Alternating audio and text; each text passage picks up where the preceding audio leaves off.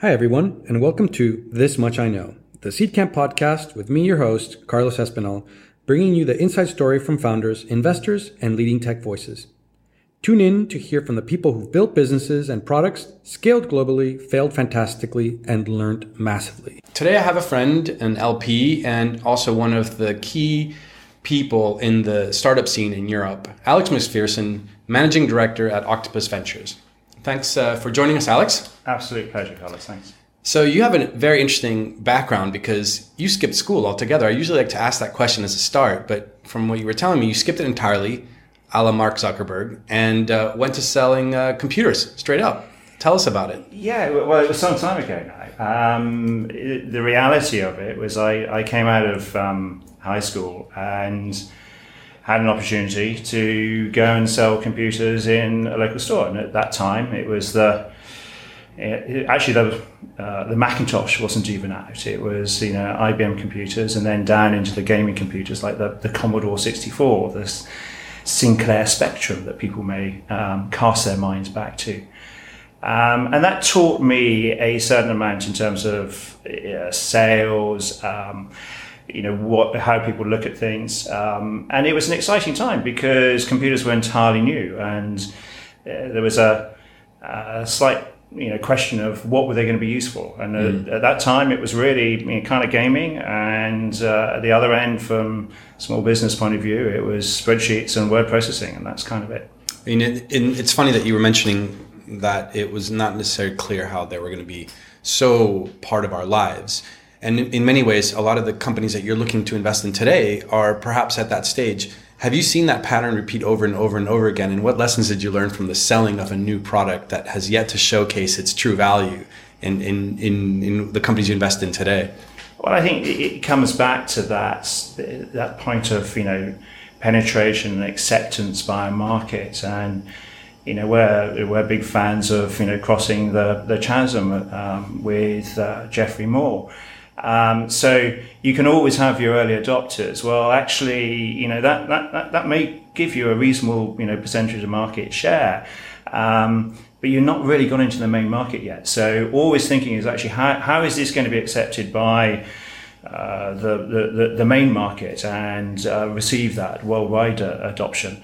That's what you're going to be thinking about. So maybe what we can do is explore that idea mm. across some of the other companies you work with, because I think that's where a lot of companies really get stuck. It's how do you actually take that early adopter market and move it into the larger one.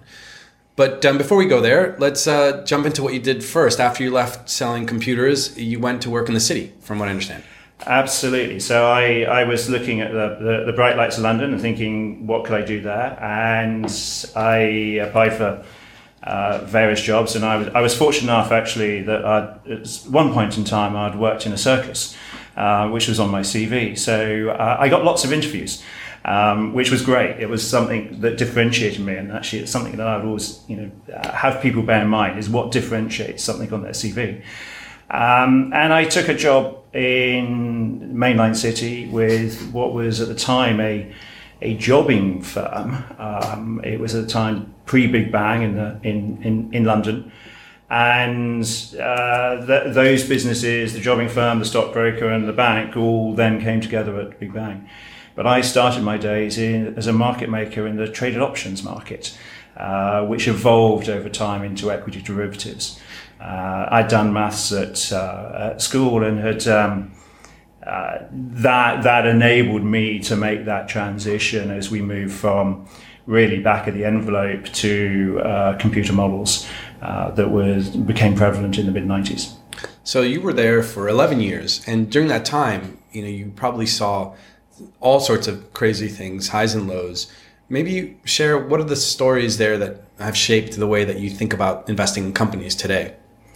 I think the, the biggest thing I, t- I take from those days is when, when to continue to follow an investment and similarly actually when to call halt on investment.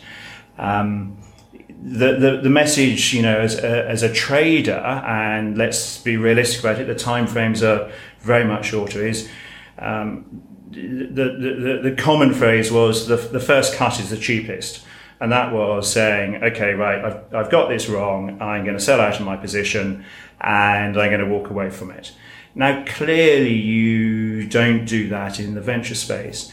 But what you can do is say, actually, this isn't going according to plan. Actually, the, the business needs to find a route around it. And are we as investors prepared to continue to back that business when we can see that it's well off track? Um, similarly, when things are going well, is frankly not to sell out too early. And I think there remains this problem with European venture capital that we, and we are guilty of it, we hold our hands up to that, are only too prepared to sell out at the 100, 200, 300 million dollar sort of range to big American acquirers when you can create really, really big businesses. And that's the opportunity that exists in Europe is that opportunity to build sizable, big global businesses. So on that point of selling early, you know, although one could argue that the European investor might sell too early rather than having companies go the distance, an alternative argument would be that there aren't enough opportunities for secondary sales or early exits for European investments, and hence why European investment sometimes is criticized of not having the same returns as U.S. investments.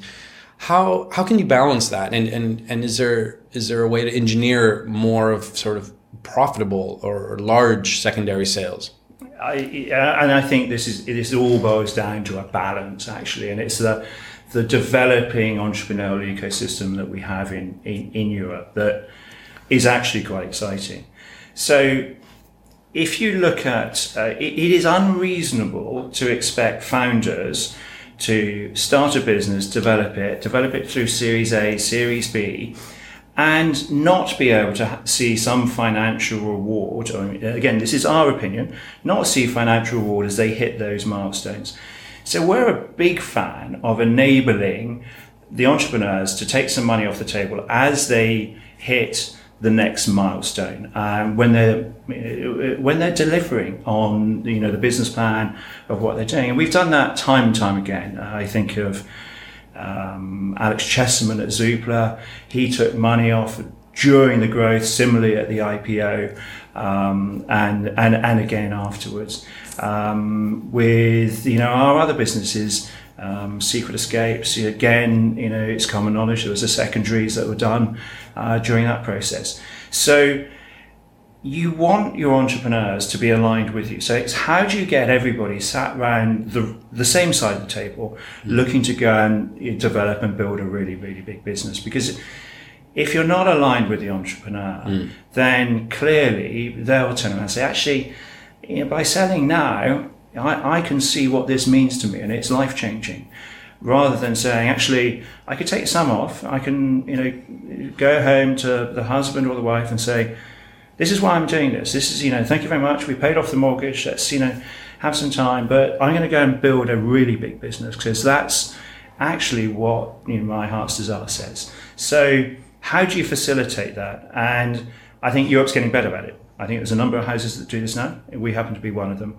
Um, so are you like saying when you're saying you're one of them, does that mean that not only do you enable it to be possible for a founder as well as other investors to be able to participate in the secondary, but if you are the entity that is investing in the company as a follow-on, do you also provide a portion of the investment that you're giving to enable earlier investors and the founders to exit some?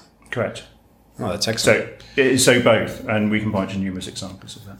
Excellent. Um, well, on the topic of building companies, uh, it would seem that right after you went into uh, the city, you left to go start your own company, yeah, Catalyst. Uh, maybe you can walk us through a little bit of that journey of, of going from being in the city for 11 years to starting your own company and, and in effect, what later will become the Octopus Ventures we all know.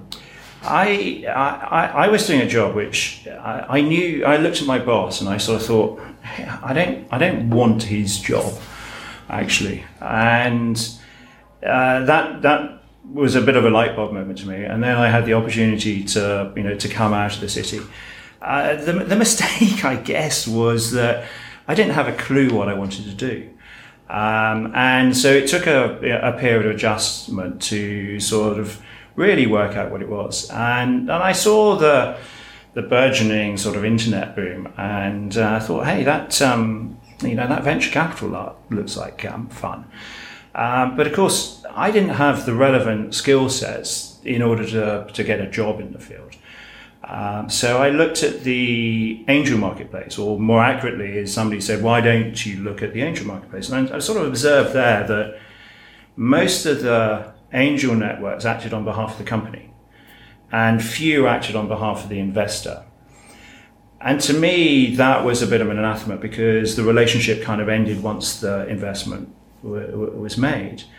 Whereas if you act on behalf of the investor, there's a continuing relationship. And mm. also, there's a way in which, as individuals, as really angel investors, um, I and my colleagues, and then the wider group, were able to build a portfolio of investments without, frankly, sinking all our eggs into one basket.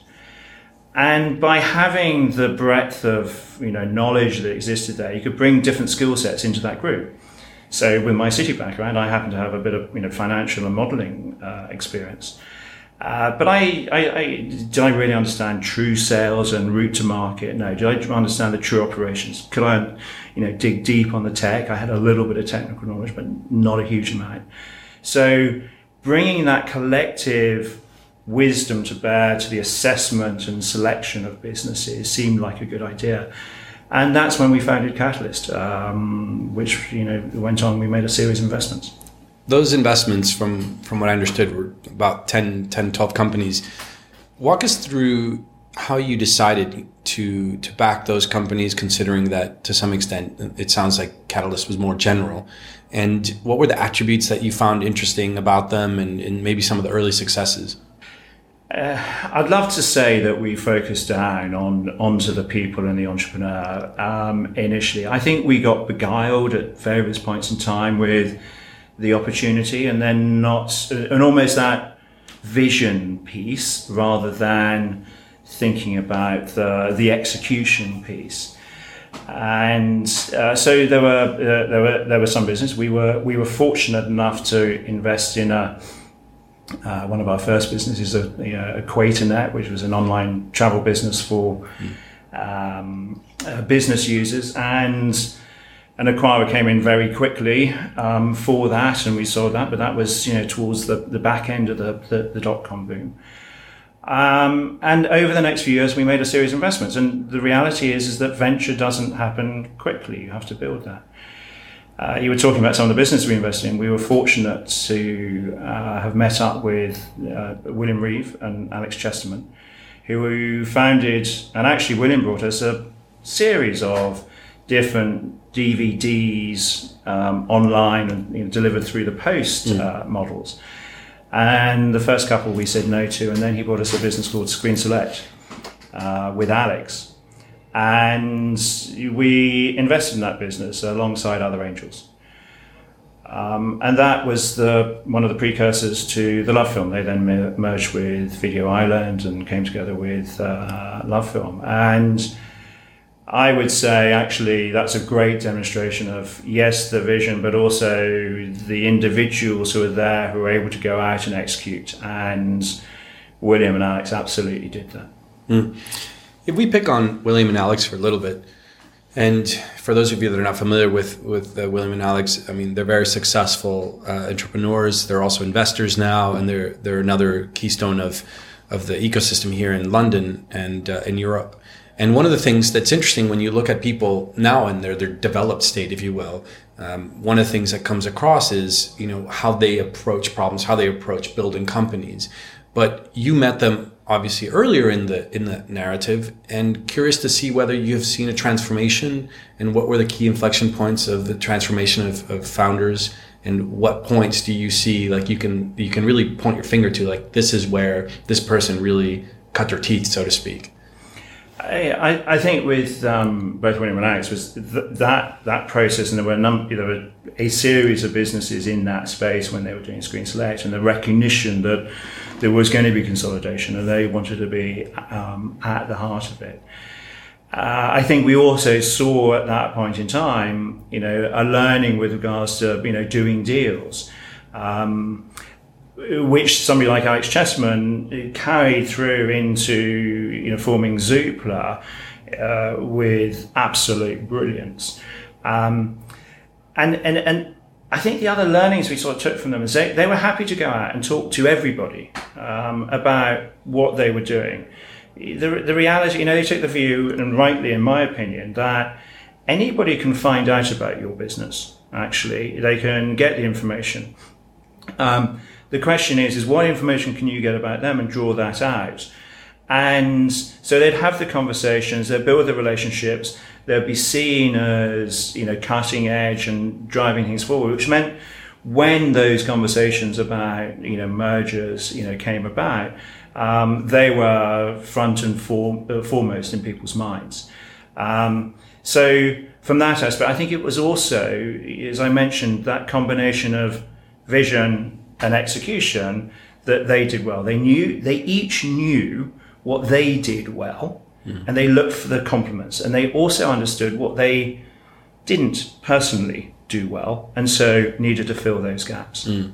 and now having seen that cycle from like the very early days to now where they are and seeing that maturation can you spot it in founders that you're meeting today that are early stage founders is that something that you have now honed down to the point where it's spottable or is it really more of a sort of relational thing where you you would probably spot it a year after working with the founder even though it has yet to, to materialize into an exit I mean, uh, it'd be wonderful to say yes, you can spot it. I, I was hoping you'd have the answer. I think that is, um, uh, uh, I, I, you know, we we hope we see that you know a series of the attributes in individuals mm. about how they can go out and mm. and do it. Um, but the reality is the line between success and failure of building a big business is wafer thin. Um, and fortune, good fortune can play a part at certain points in time.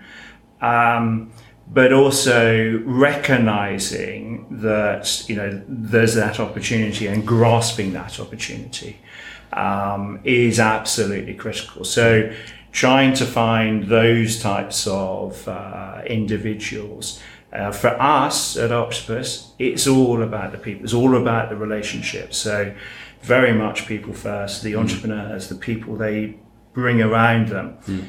If you've got talent magnets, you're going to have great people there. You're increasing your probability of success.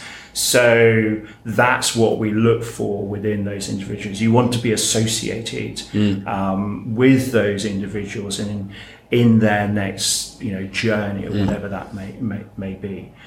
Um, you know, we've been really fortunate to have backed those guys very early because out of the Love Film management team, and you know, Love Film was sold to to Amazon, but I think we're on our eighth business from introductions as a result of those relationships.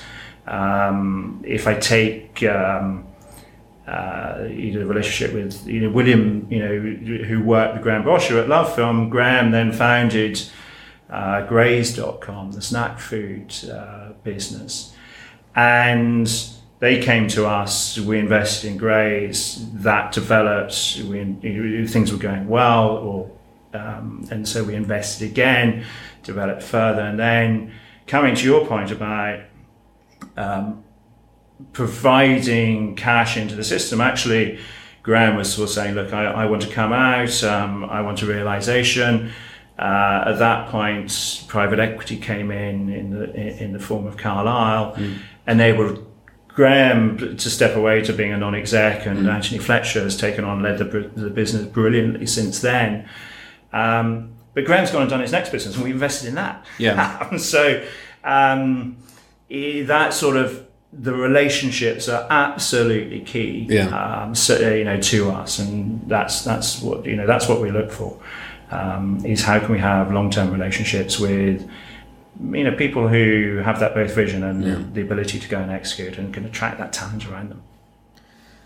So if we go back to that idea that we were talking about when you were selling computers. Mm about how to get sort of a more maybe late majority to be interested in the product. During your period as Catalyst, you know, where you invested in companies uh, that eventually got acquired by Amazon in the case of, of Screen Select, but you know some of the other companies like Skills Market and, and the baby food company. How did you how did you help them with that sort of crossing the chasm uh, moment, or how did you help them sort of navigate the, the, the distribution channels that would enable them to do that and thinking through that, just to get a feeling for what the the the the highs and lows of that have been across the portfolio, the Catalyst portfolio. So again, we were we were fortunate because it, actually by having this wider group and by sort of you know 2005, that group had grown to about 100 individuals, all of whom were business people or entrepreneurs who had kind of been there and done that. It was like we have this access to resource that we can we can draw on, um, and so so if the if a business was you know and, and what are the two biggest challenges that you know we we, we see for early stage businesses you know route to market and sales um, being one of those, and how, how do I grow my sales, you know, initially.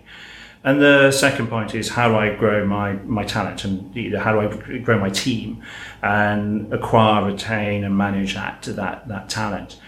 And if you can bring people to the party who have been there and done it, it doesn't mean you slavishly follow what they say, but you take bits from all of them to form your own plan in this particular economic environment, this particular sector, um, in order to get into that market. Um, and at times, you know, let's also be realistic. We are venture capital investors. Yeah. Uh, you mentioned the skills market.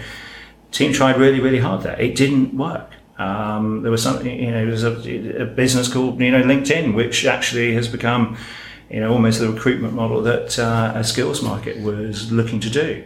Um, we weren't able to get that uh, developed and through. Something like Plum Baby, it was how do we get that into the supermarkets? Uh, Plum Baby, sorry, was a baby food business.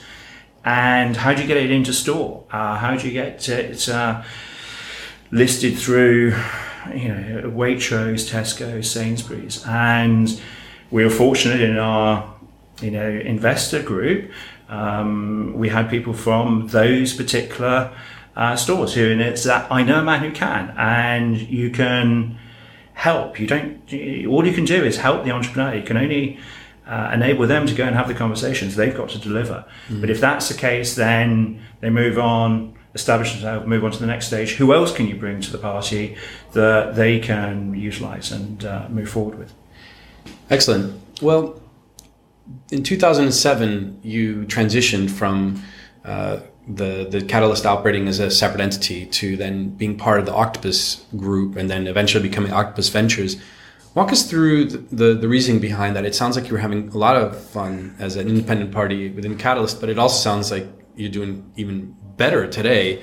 From what I understand, when you joined Octopus, it was about 20 million or so under management, and today you're doing over 850 million under management. So walk us through that journey. Yeah, the, the, the old catalyst model was uh, we kind of walked in each year with zero. Um, so in terms of uh, the business model wasn't, if I'm honest about it, wasn't a great business model. And we, we looked at the funds under management business model and thought uh, that, that, that looks great. Um, but at the time, did we have enough of a track record in order to raise funds? You have to remember at the time, European venture um, didn't really go uh, in a sentence together. So we started looking for partners um, who could help us add funds under management. And we were introduced, again, comes back to these relationships, to um, the CEO of Octopus, you know, Simon Rogerson. And they were looking for an early stage team um, to, to manage funds on their behalf that they would go out and raise, but you, we would then manage. And I remember having uh, dinner with a friend and sort of talking about the um, the acquisition as it was going to be Octopus bought a majority stake and how they were going to bring the funds under management and we were bringing the early stage team. And he sort of said, look, you know, Alex, this sounds like a bit of a a win-win situation. And the, in the city, there was never a win-win situation. Mm. I sort of said, look, yeah, I'm kind of desperately looking around for where's the catch. And still, whatever we are, nine years later now, I'm still trying to work out where the catch is because we raised our first fund, uh, or the, the, into the into the listed fund that we have in 2008, and we've continued to grow that fund um, over the years. Uh, and we've been fortunate to work with and back some exceptional entrepreneurs, um, which has you know, led on and, and frankly to where we are now and the opportunity then to raise institutional funds above our early stage venture fund um, to continue to back those businesses that have the opportunity of being truly global, hopefully industry defining businesses. Well, let's uh, let's show off a little bit about what Octopus has done in the last nine years or so. Um, I can't believe that both our organizations are about the same age. Mm-hmm. Um, walk us through a little bit, sort of the, the number of companies, uh, maybe some of the highlights, maybe your first deal under the Octopus flag. Uh, so, in terms of, we now have a portfolio of 53 businesses. Uh, the, and, uh, and that is actually a truly accurate figure because I, I normally say between 50 and 55. We have a whole series of deals in the pipeline, and that's both on the way in and, and on the, the way out now. Uh, but I actually got the numbers last night. Um, as you mentioned, we have about 850 million dollars under under management. And the unique thing about Octopus is with our early stage funds is we we raise money from retail investors. Uh, and we raise money each year. Uh, we raised about 100 million sterling last year, so called it 130 million dollars, uh, and we'll do about the same this year. And we'll deploy that into early stage venture in Europe. That'll be both into our portfolio, those ones that are developing and developing well, uh, and also portion that into the new deals. So we have this model that is evergreen fund model that enables us to stay with those entrepreneurs. And once they grow beyond the remit of the early stage fund, we have what's the best description is an opportunities fund that sits above, uh, which can then take on the mantle and back those businesses further. You were talking about one of the first investments. We, you know, we were um, we were fortunate enough to invest into Zoopla. It was one of the first investments uh, we made. Uh, Alex knew us from obviously the days at Screen Select, uh, came back to us, um, said, Look, uh, this is what I'm doing here. Um, and so we invested uh, in him, which, you know, has you know grown and developed and has become the, the great success story of for the European venture um, over the last few years. And it's a good example of you know how, how does a business move from being a part of the ecosystem to you know being one of the major players and their brand awareness of where they've got to. It's it's one of the property ironically is one of the few businesses you can build a big business just in the UK and you know that's exactly what they've done. But uh, and it's also provided for us, you know, substantial funds back in terms of returns uh, to to our investors. Because at the end of the day, returns matter. It's it's all very well having increases in valuations in your portfolio, but at some point you need to make realizations as well and deliver cash back to investors. And that's you know what we've fortunately been able to do. Um, and with our listed fund, um, a whole series, we, we distribute our returns by way of a dividend. And what's exciting for us is that there's a whole chunk of money that as soon as it's distributed comes straight back into the fund because they want to continue to back uh, the portfolio as it goes mm. forward. That sounds like a, a very sustainable model. Um, one of the things that you've done over this time, obviously, has been working with companies at the board level, and it's not always very visible to outside world what goes on in a board. Uh, maybe you could share not only what you think makes a good board member, but if if you're if you can ambiguate it, uh, it would be great to hear what the most complicated or emotionally challenging board situation that you've dealt with and how you resolved it. Uh, good question. Um, so let's try and let's try and break down. You know, how, how do we look at you know businesses and then the the, the role with regards to board, and that you know I almost need to take you pre-investment. You know, for that. So whilst we're going through the process of you know meeting with the team, understanding the business, you know the ambitions and and, and the how they're going to to deliver, we, will sit down and uh, agree with that team and say actually that's not necessarily the pure financial measures, but what are you going to achieve over the next 12 to 18 months?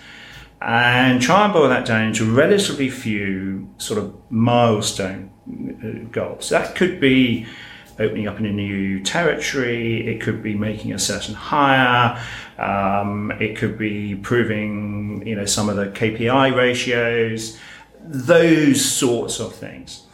Um, and so that gives us a guide of where everybody around the table says, right, this is this is what we want to achieve, and that kind of is what success looks like. So then you we make the investment and um, we're all around the table, all working towards that end. So our whole question is, how can we help make the entrepreneur great? And what is it that we can do to help that process? And that may be where you have uh, brilliant entrepreneurs and if I point at uh, a business like Secret Escapes with Alex Saint and Tom Valentine, who run um, the online ho- um, uh, uh, holiday business, um, they execute absolutely brilliantly. One of the most effective things we can do is make sure that we keep out of their way. We make sure that everybody else keeps out of their way, and be led by them as to what is it that we can help mm. with. But at the same point, is we want to make sure that things are moving in the right direction. It comes back down to where we started about, you know, are things progressing well? So, is the business on track? And what is it that, you know, if it's not on track, that, you know, collectively around the board we can do in order to um, get it back on track? Mm. Is there a fundamental problem? Um, do we need to change the strategy? Um, those sort of points are things to discuss, and it's as much about the formality of a board meeting as conversations outside. Uh, we talked about route to market beforehand. We we run a program at Octopus with a series of um, operating venture partners, uh, individuals. So we have somebody who helps with sales and route to market. How can they best help the business now? to start with, the business may say, look, we're doing this, and then draw upon Ian to go in and uh, help the business. How can we help um, find, uh, I don't know, maybe a CMO? You know, who are the contacts uh, that we can provide it? So it's very much a, um, a, it, it, comes back down to that relationship, and the stronger the relationship and the, the greater the trust between is going, how can we get the outcomes that we all want? From our perspective, if the business is on track, exceeding exceeding the um, the sort of milestones that you know we set, is how can we invest further in you? Actually, how can you go quicker? Is there a bigger opportunity here? And is there the opportunity to you know really create a bigger business quicker? And from an entrepreneur's perspective. I would always challenge them if it's going to make if the decision you're making can uh, make the business bigger and it can happen quicker, why haven't you already done it? Mm. Um, if it does neither of those, isn't, isn't it an easy decision? Um, so it's about you know that support around the table to say right here it is, and similarly say look you know we're here, you're executing brilliantly. Let's go. Let's be clear and transparent about that. You know, we want to invest more money into you if you're delivering unfortunately, there are times when markets change and uh, it's harder than expected. And we should also be pretty clear and say, look, actually, I'm, I'm sorry, guys, we're totally off track here. Um, I can't go back to my team to ask you know us to invest further because the premise on which we're investing, we're just not delivering here. Um, so let's be clear, open, and transparent with that. And um, we had some great feedback uh, from one of our entrepreneurs. Said, you know, you, you, you firmly sit beside and behind you entrepreneurs, and um, if that can be, if all my CEOs say that, then that would be fantastic. But in some ways, rejecting a follow-on round uh, on the basis that the company's not doing so well um, is, in some ways, kind of indisputable. Uh, the, in other words, the founder's not going to overcome your inhibition to, to follow on. What I'm keen to, to hear is perhaps how you've dealt with circumstances or less binary, you know, follow on versus not, uh, circumstances of strategic uh, importance to the company that where there was uh, a difference of opinion, where there was no yet materialized gain or loss, and or with other shareholders, and, and how you manage that. And maybe if I can tack onto that question, the style difference that you've seen between American board participants versus sorry European board participants? Yeah. So let, let, let, me, let me give an example, and I, I, if, if it's okay with you, I'm not going to mention the name of the company. Yeah, of course, of course. Yeah, no, no, um, no death threats today. Uh, so because this is this is a situation where things are turning around really for, for, for the positive. Um, uh, a very interesting business. Um, we tend to like in the in the business to business uh, area. We like the recurring revenue model, so we quite like those, whether it be software as a service or where we can see that dem- demonstrable recurring revenue. Because actually, you can look ahead and say, you know, actually, I know where the business is going to be in X months' time. So we had, had a business of that nature where the founders, um, you know, frankly, were. Um, they had a desire to get the business to a point where it was profitable and, and they had options. And that is absolutely admirable. But actually, the opportunity was just getting bigger and bigger. And so, sort of six, nine months before that, we're sort of saying, look, come on, guys, you know, you can take some more money and you can accelerate this process. We can look at also expanding out in um, geographies. And that team weren't, you know, prepared to, to do that. Unfortunately, then they had some falling outs, you know, within them. All of the big problems we have revolve around people. It's it, the, tech may not work, or it, it, it, it, may work.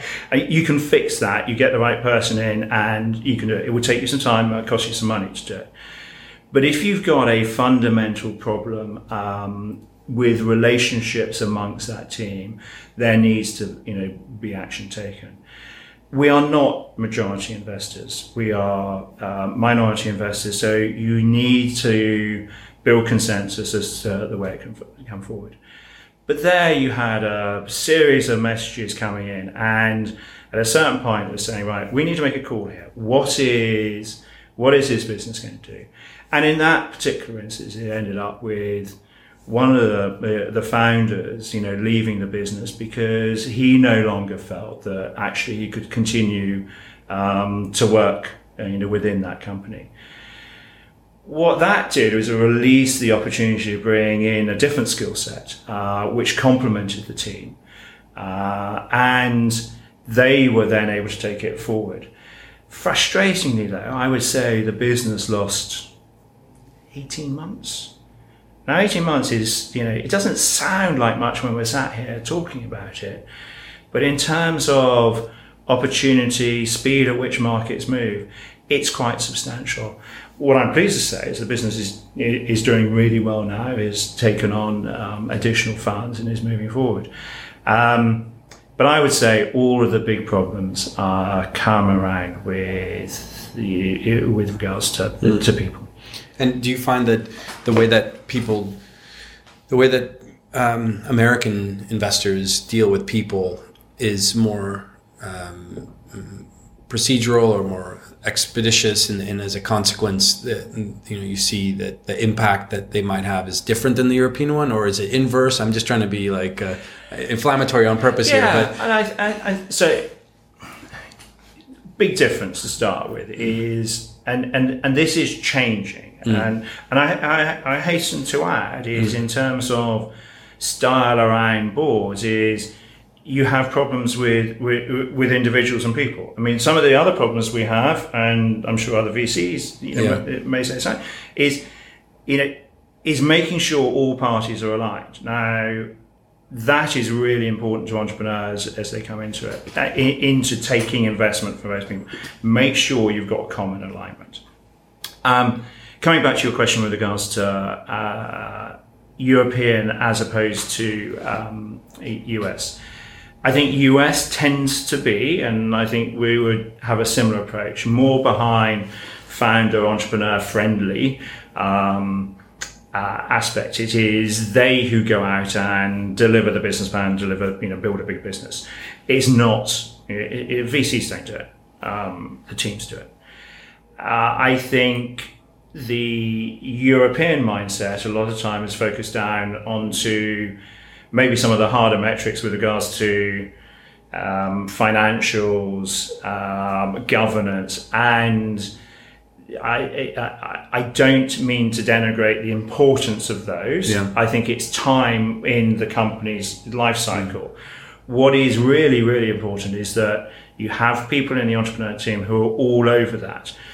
But actually, all of the businesses that we invest in from our venture funds, you know, they some of them maybe break even when we make the investment. Straight afterwards, they are going to be losing money. So knowing how much money you've got and when, and being transparent uh, about it, um, because if you if as a team that team are running at a brick wall and they're going to run out of cash, you need to turn around and say, how am I going to fill that hole as it going forward? And the first place to look is around your table. Um, and from our perspective, if you're running headline at brick wall, you're absolutely nailing it, yeah, we're right behind you. But if it's not actually delivering, you're running in that brick wall, um, we should be pretty clear with the entrepreneur, um, you know, with regards to what's going to happen. So focus on. I, I think European entrepreneurs tend to focus down on, on on metrics. I'm.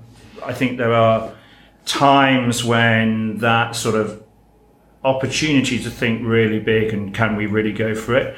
Uh, I think the US VCs are more aligned with that sort of thinking. Um, And maybe this is a good point to talk a little about the US initiatives that you guys Mm. have just launched in New York. Maybe you can share a little bit about that for founders who want to either, because I don't know, do, do you accept founders that are coming from the US or is it mostly for European founders to have a, a, a base in the US? Yeah, so, uh, as you mentioned, we've um, recently opened an office in uh, New York, and that is all about how do we help our portfolio go to the US and uh, address those markets.